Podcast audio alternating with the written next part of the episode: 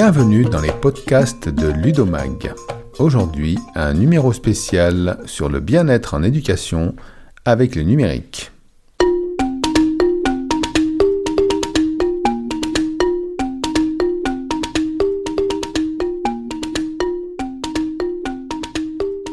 Je m'appelle Eric Fourcault et je suis rédacteur en chef du magazine en ligne Ludomag dédié au numérique et aux nouvelles pédagogies avec le numérique dans l'éducation.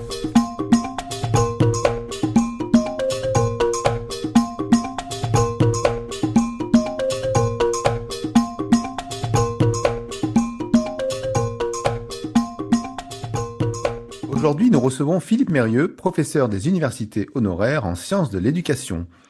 Philippe Mérieux, bonjour. Bonjour. Vos travaux de recherche sont d'abord portés sur les questions afférentes aux interactions entre pairs, puis sur la pédagogie différenciée et les situations d'apprentissage. Ils portent essentiellement aujourd'hui sur la philosophie de l'éducation, sur l'histoire et l'actualité de la pédagogie, ainsi que sur les rapports entre éducation et politique.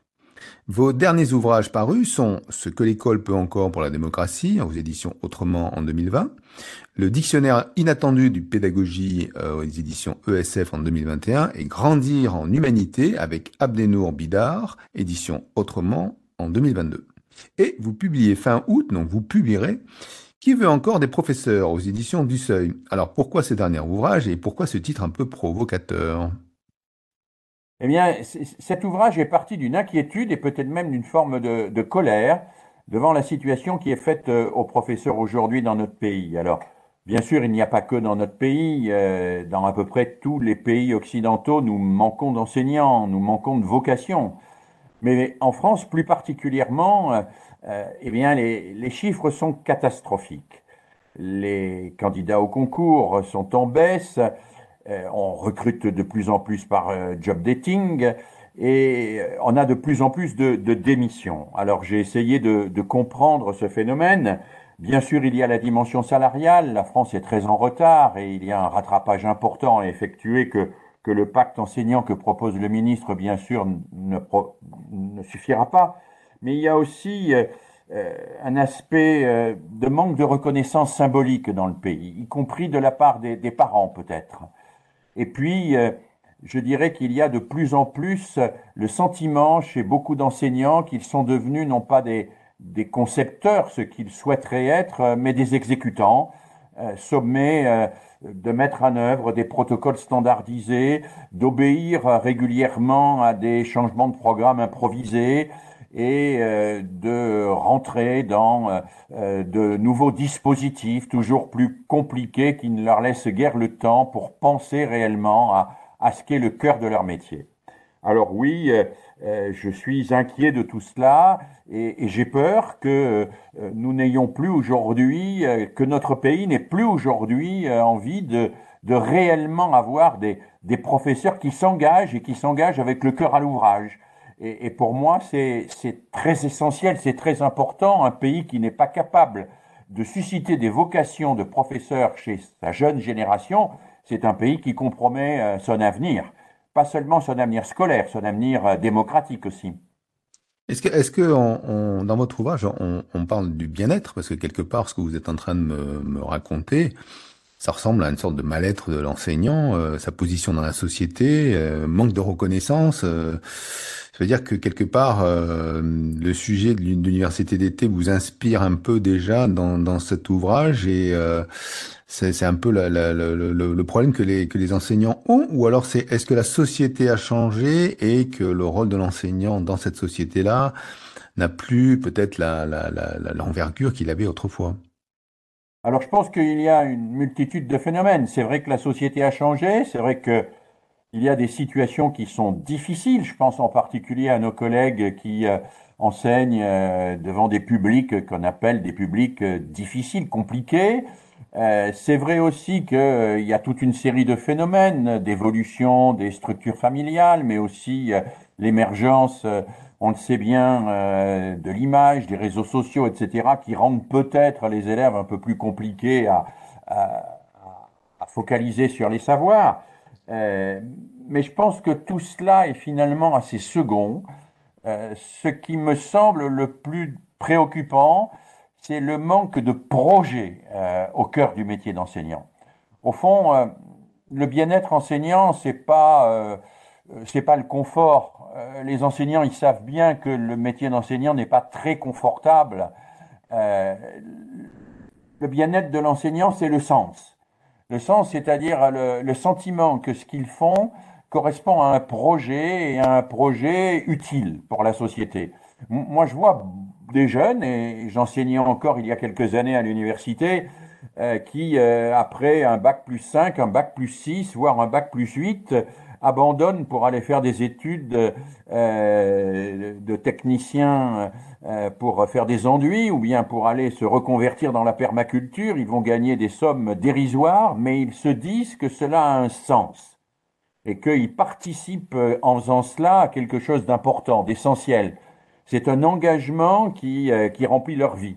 Je trouve qu'aujourd'hui, euh, le métier de professeur n'est plus cet engagement-là, il n'est plus suffisamment valorisé comme tel, que la multiplicité des réformes, des injonctions technocratiques, des aléas institutionnels ont abîmé la vocation même du métier de professeur et, je dirais peut-être au-delà même la, la, vocation des métiers de l'humain. Parce que, euh, au fond, si nous regardons les métiers de la santé, si nous regardons les métiers de l'animation, si nous regardons les métiers du travail social, si nous regardons les métiers de l'accompagnement psychiatrique, par exemple, on s'aperçoit que là aussi, on, manque de vocation. Parce que ces métiers de l'humain, au fond, euh, ils ont besoin d'un sens qui n'est pas simplement une obligation de résultat technocratique. Ils ont besoin de ne pas être réduits au remplissage de tableaux Excel ou à l'utilisation systématique de pronotes. Ils ont besoin de quelque chose qui leur donne de l'élan, qui leur donne, euh, qui leur donne une force et un sens dans la société dans laquelle nous sommes. Et je pense que beaucoup d'enseignants souffrent de ce manque de sens. Ils voudraient, par exemple, euh, contribuer à, plus de justice sociale et ils s'aperçoivent que, que, l'école euh, parvient pas, ne parvient pas, n'y arrive pas, que même notre pays est mal classé dans ce domaine, que les écarts ne sont pas réduits par l'école, ils ont même plutôt tendance à, à, augmenter.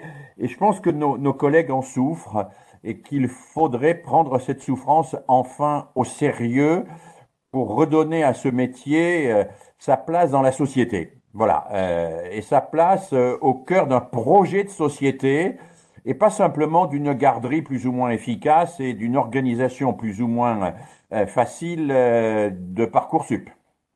Vous, disiez euh, en, préambule que l'enseignant avait une, quelque part un, rôle de pédagogue. Il créait des contenus, il, apportait quelque chose donc euh, dans, sa classe.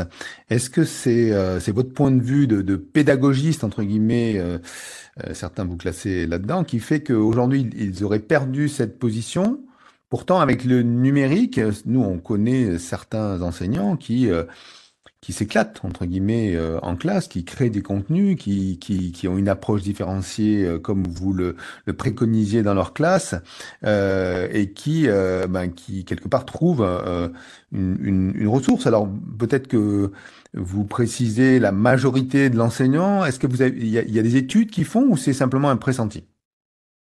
Non, je crois que nous avons aujourd'hui des études un peu précises autour de cela. Alors vous avez raison, euh, il y a des enseignants qui s'éclatent euh, et qui font des choses remarquables, euh, qui font des choses remarquables dans des situations parfois extrêmement complexes et difficiles. Alors certains s'appuient sur le numérique, d'autres ont des projets de grande dimension au plan culturel, d'autres encore travaillent sur le rapport avec la nature, d'autres encore mettre en place des expérimentations scientifiques très élaborées. Tout ça est quelque chose de formidable et je suis convaincu que ces gens-là font, non seulement font progresser leurs élèves en termes scolaires, mais aussi euh, contribuent à une formation authentique à la citoyenneté. Mais je pense qu'ils sont minoritaires aujourd'hui et je pense qu'ils sont fatigués. Euh, et je pense que ils ont aussi le sentiment parfois d'être plutôt soupçonnés qu'encouragés.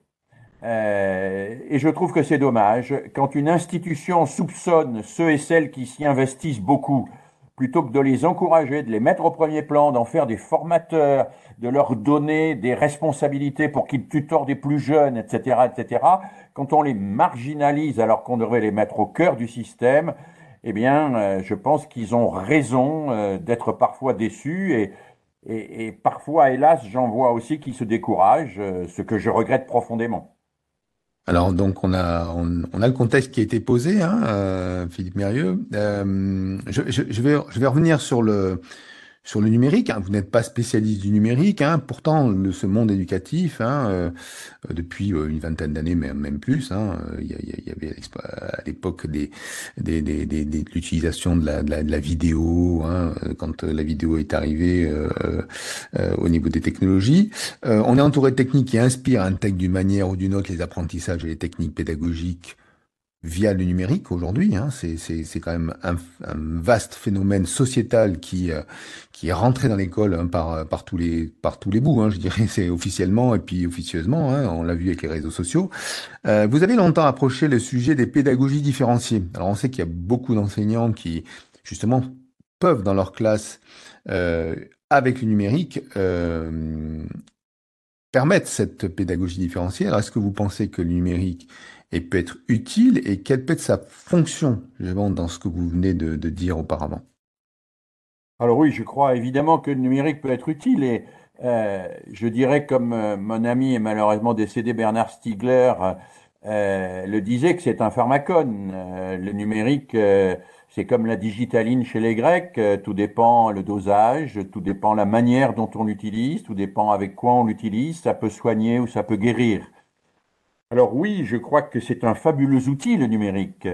Euh, c'est une mémoire extraordinaire. C'est le prolongement de l'externalisation de la mémoire qui a commencé avec les premiers signaux euh, ou les premiers dessins sur les parois des cavernes, qui s'est poursuivi avec l'écriture, avec le livre, avec toutes les formes d'enregistrement. Nous disposons aujourd'hui de cette mémoire fabuleuse que constitue le numérique et dans laquelle nous pouvons puiser. Euh, c'est des ressources absolument extraordinaires pour les enseignants et effectivement des ressources pour une pédagogie différenciée. Si je veux dans ma classe euh, m'adapter un petit peu aux, difficultés, aux stratégies d'apprentissage des élèves, eh bien je vais pouvoir, grâce au numérique, aller chercher euh, tel texte, euh, pouvoir organiser aussi grâce à des petits logiciels, et j'ai vu pas mal de collègues utiliser cela, des petits groupes qui vont être des groupes de niveau, des groupes de besoins, des groupes d'affinité, des groupes de puzzle, etc et là, le numérique va être d'un fabuleux apport, c'est un, fabuleux outil. Alors à côté de ça, euh, on peut s'inquiéter euh, du numérique. Moi, je m'inquiète aussi, comme beaucoup. D'abord, euh, je pense que la question, c'est moins celle du numérique que celle d'un usage excessif de l'écran et de tous les écrans. Et je regarde pour ma part ce qui se passe chez les jeunes enfants et la manière dont l'écran contribue à diminuer leur capacité d'attention mais je m'inquiète aussi de, de l'usage des réseaux sociaux et de ce que j'appelle le tunnel des algorithmes. Hein. Quand je commande un livre sur, sur un site spécialisé, que je ne citerai pas pour ne pas lui faire de publicité, et que je commande un livre policier, on, on me renvoie un courriel où on inscrit sur ma page, vous avez aimé ce livre, vous allez aimer cet autre-là, et c'est un autre livre policier. Ça, c'est l'algorithme. Euh, l'enseignant, le professeur, lui, il va dire, tu as aimé ce livre policier, eh bien, dans ce livre policier, on parle un peu d'histoire, donc je vais te faire aimer l'histoire. On y parle un peu de poésie, je vais te faire aimer la poésie. Je pense que ce qui est dommage dans les usages euh, du numérique chez un certain nombre d'enfants, d'adolescents, d'élèves, c'est le caractère enfermant euh, dans ce tunnel des algorithmes c'est le fait qu'au lieu d'ouvrir les perspectives et les horizons, eh bien, euh, l'enfant, euh, l'adolescent reçoit toujours des informations qui convergent et vont dans le même sens, et que euh, on utilise ce qu'il sait déjà, on utilise ce qu'il connaît déjà, ce qu'il fait déjà, pour lui envoyer encore toujours plus de la même chose. Et ce plus de la même chose, c'est pour moi le contraire de l'ouverture, l'ouverture d'esprit nécessaire qui, est au cœur de l'éducation. Alors je ne dis pas que le numérique ne peut pas servir à cette ouverture d'esprit, je dis que pour servir à cette ouverture d'esprit, nous avons besoin d'enseignants qui le maîtrisent, qui le maîtrisent techniquement et qui en comprennent aussi euh, les enjeux et le fonctionnement. Et c'est en ce sens que je suis toujours très heureux d'être invité par des collègues qui utilisent intelligemment et d'une manière euh, à la fois rigolote, euh, ouverte, inventive le numérique et que parfois je suis catastrophé quand je lis sous la plume de X, Y ou Z que le numérique pourrait aboutir à ce qu'on appelle le learning analytique, hein, c'est-à-dire une forme de testing systématique qui supprimerait les enseignants pour mettre les élèves devant des logiciels individualisés. Euh, chacun étudierait seul face à son écran, tous reliés à un même serveur situé sur les îles Caïmans pour être défiscalisés. Cette songerie techniciste, cette songerie technocratique d'un numérique qui permettrait de se passer des professeurs me semble à la fois vaine, ça me paraît impossible, et pour ceux qui la croient possible, je pense que c'est extrêmement dangereux, parce que précisément le professeur, en ce qu'il apporte de relations humaines, en ce qu'il apporte d'appel au partage des connaissances, en ce qu'il apporte de, de, de sensibilité aussi aux différences interindividuelle, qu'elle soit culturelle ou cognitive, qu'elle soit affective ou sociale, le professeur est irremplaçable. Et autant je crois à l'importance d'un numérique maîtrisé, autant je trouve dangereux certaines songeries aujourd'hui qui laisseraient penser que ce numérique peut se substituer à l'inventivité humaine et à la relation d'enseignement, à la relation pédagogique. Alors, je vois que vous faisiez allusion un petit peu à cette période où on a parlé beaucoup hein, de neurosciences et, et de l'intérêt de ces techniques pour euh, justement mettre l'élève devant devant euh, euh, des, des, des, des, solutions qui permettraient, avec le big data, euh, de, de s'inspirer, d'avoir des une efficacité dans les apprentissages. Hein. Donc, on a eu quand même pendant deux ou trois ans une, une grande mode de, des neurosciences qui sont encore utilisées hein, dans certains logiciels. On parle aujourd'hui, alors vous avez dû regarder ça, ça, ça devient le l'endroit le, le, où on parle, l'intelligence artificielle avec le chat GPT, que faire en classe, euh, on va tous nous manger. Bon, d'ailleurs, l'intelligence, euh, les intelligences ont été traitées, hein, Ludovia, euh, il, y a, il y a quelques années, hein, quand on, on, a commencé à parler d'intelligence artificielle. bon, il y a des pour et des contre, mais on voit qu'aujourd'hui, dans la société numérique dans laquelle nous sommes, il y a dans le discours au moins une omniprésence de ce genre de de technologie hein, qui est proposée euh, euh, dans des plateformes sur des, des bots, hein, des chats ou, ou, autres, et qui sont servis donc dans des applications euh, qui sont utilisées en classe. Alors, est-ce que nous faisons fausse route ou est-ce que on peut on peut envisager que l'enseignant puisse prendre en main ces technologies et mieux s'en servir ou s'en servir à bon escient? Ou est-ce oui, moi je crois qu'il faut s'en servir à bon escient d'abord parce que Imaginer que ces technologies vont rester à la porte de l'école, c'est euh, être dans une illusion qui, me semble-t-il, est totale. Hein. Mmh. Euh, si l'enseignant n'utilise pas ces technologies avec ses élèves, ses élèves les utiliseront eux, euh, seuls ou avec d'autres, et en tout cas sans contrôle et sans suffisamment de distance critique par rapport à ces outils. Donc moi, je suis pas majoritairement inquiet. Chat GPT, je l'ai essayé, c'est assez fabuleux comme outil. Hein. Ça produit des choses tout à fait étonnantes. Euh, alors, euh, on peut l'utiliser. Euh, moi, je l'ai utilisé même avec des collègues en, formation. On fait produire un texte par ChatGPT, on l'utilise comme brouillon, et puis chacun le retravaille personnellement pour lui donner une coloration personnelle, ou bien on fait produire un texte par ChatGPT, et puis on étudie au sein de ce texte parfois comment ça dérape, comment ce texte utilise systématiquement des tautologies en définissant les choses par elles-mêmes et sans parfois avoir conscience que bah, forcément la machine n'a pas conscience. Comment ces textes aussi euh, sont des textes euh, qui euh, sous-entendent un certain nombre de choses qu'il faut expliciter, etc. Donc tout ça est un matériau, nous fournit un matériau. Pour moi, ça n'est pas un danger majeur si on s'en saisit d'une manière à la fois sereine et critique. Alors j'ai écrit récemment dans, un article du Monde que le, danger de, de GPT pouvait être de, l'utiliser pour tuer le désir d'apprendre, parce que ça comblerait d'une certaine manière le désir de savoir. C'est-à-dire que l'enfant, euh, l'adolescent, l'élève qui va sur GPT peut avoir le sentiment que le savoir est là, que le savoir lui est donné par la machine.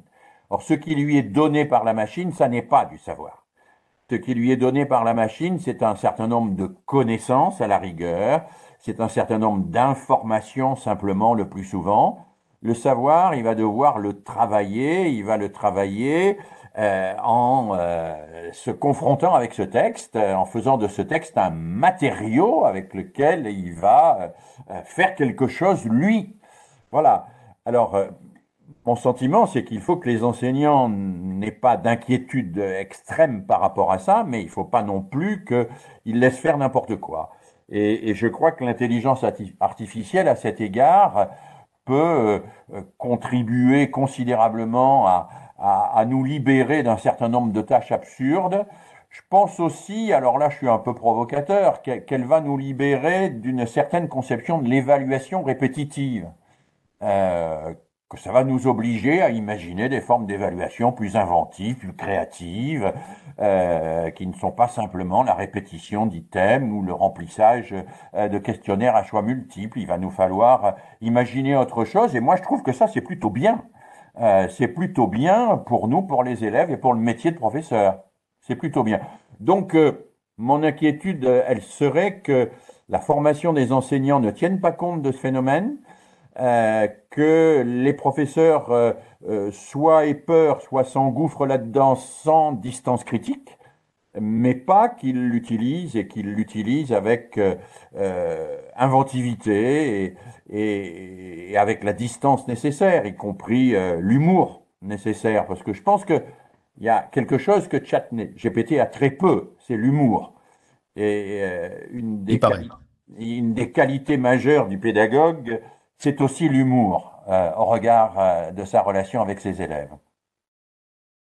Euh, j'ai souhaité donc vous interveniez dans ce podcast parce que vous allez intervenir à Ludovia cet été hein, à plusieurs reprises, dont le 23 août lors d'une conférence d'ouverture qui aura pour titre Le bien-être est-il vraiment nécessaire à l'école? Alors ce titre un peu provocateur que vous avez choisi hein, correspond-il au questionnement sur l'école d'aujourd'hui? Alors vous en avez un petit peu parlé. Euh, au début, mais euh, donc est-ce que est-ce que cette notion de bien-être, euh, qui est le thème central de l'université d'été cet, été, est-il vraiment nécessaire à l'école? Alors sans, sans tout dévoiler, est-ce qu'on peut un peu avoir une vision de votre de votre avis sur la question?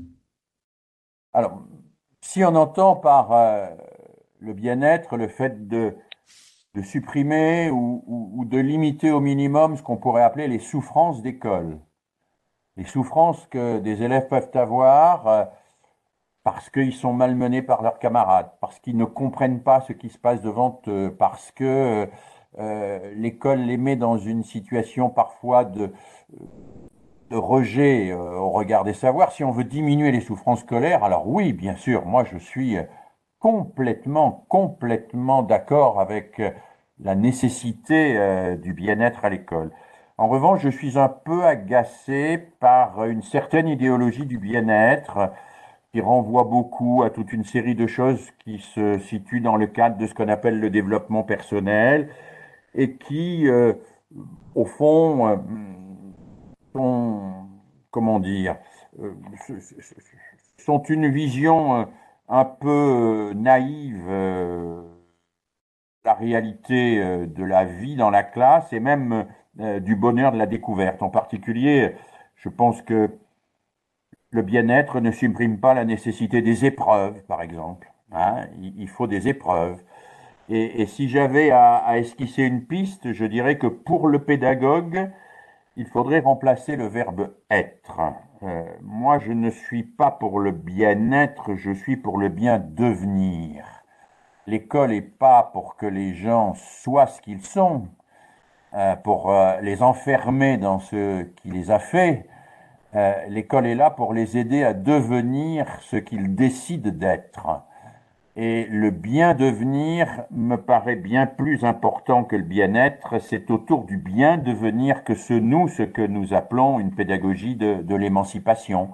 Alors on, y reviendra, et bien évidemment le numérique peut jouer un rôle absolument déterminant là-dedans. Bien évidemment, il a pleinement sa place, et, et, bien évidemment tout cela renvoie à un projet euh, pour les humains et plus globalement à un projet euh, pour le monde de demain.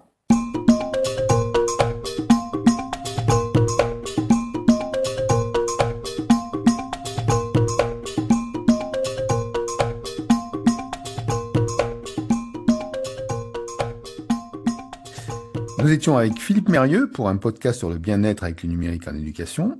Prochain thème de l'université d'été Ludovia qui aura lieu du 22 au 25 août prochain à Ax-les-Thermes dans les Pyrénées ariégeoises. Si vous souhaitez vous y rendre, consultez le site ludovia.fr. Merci.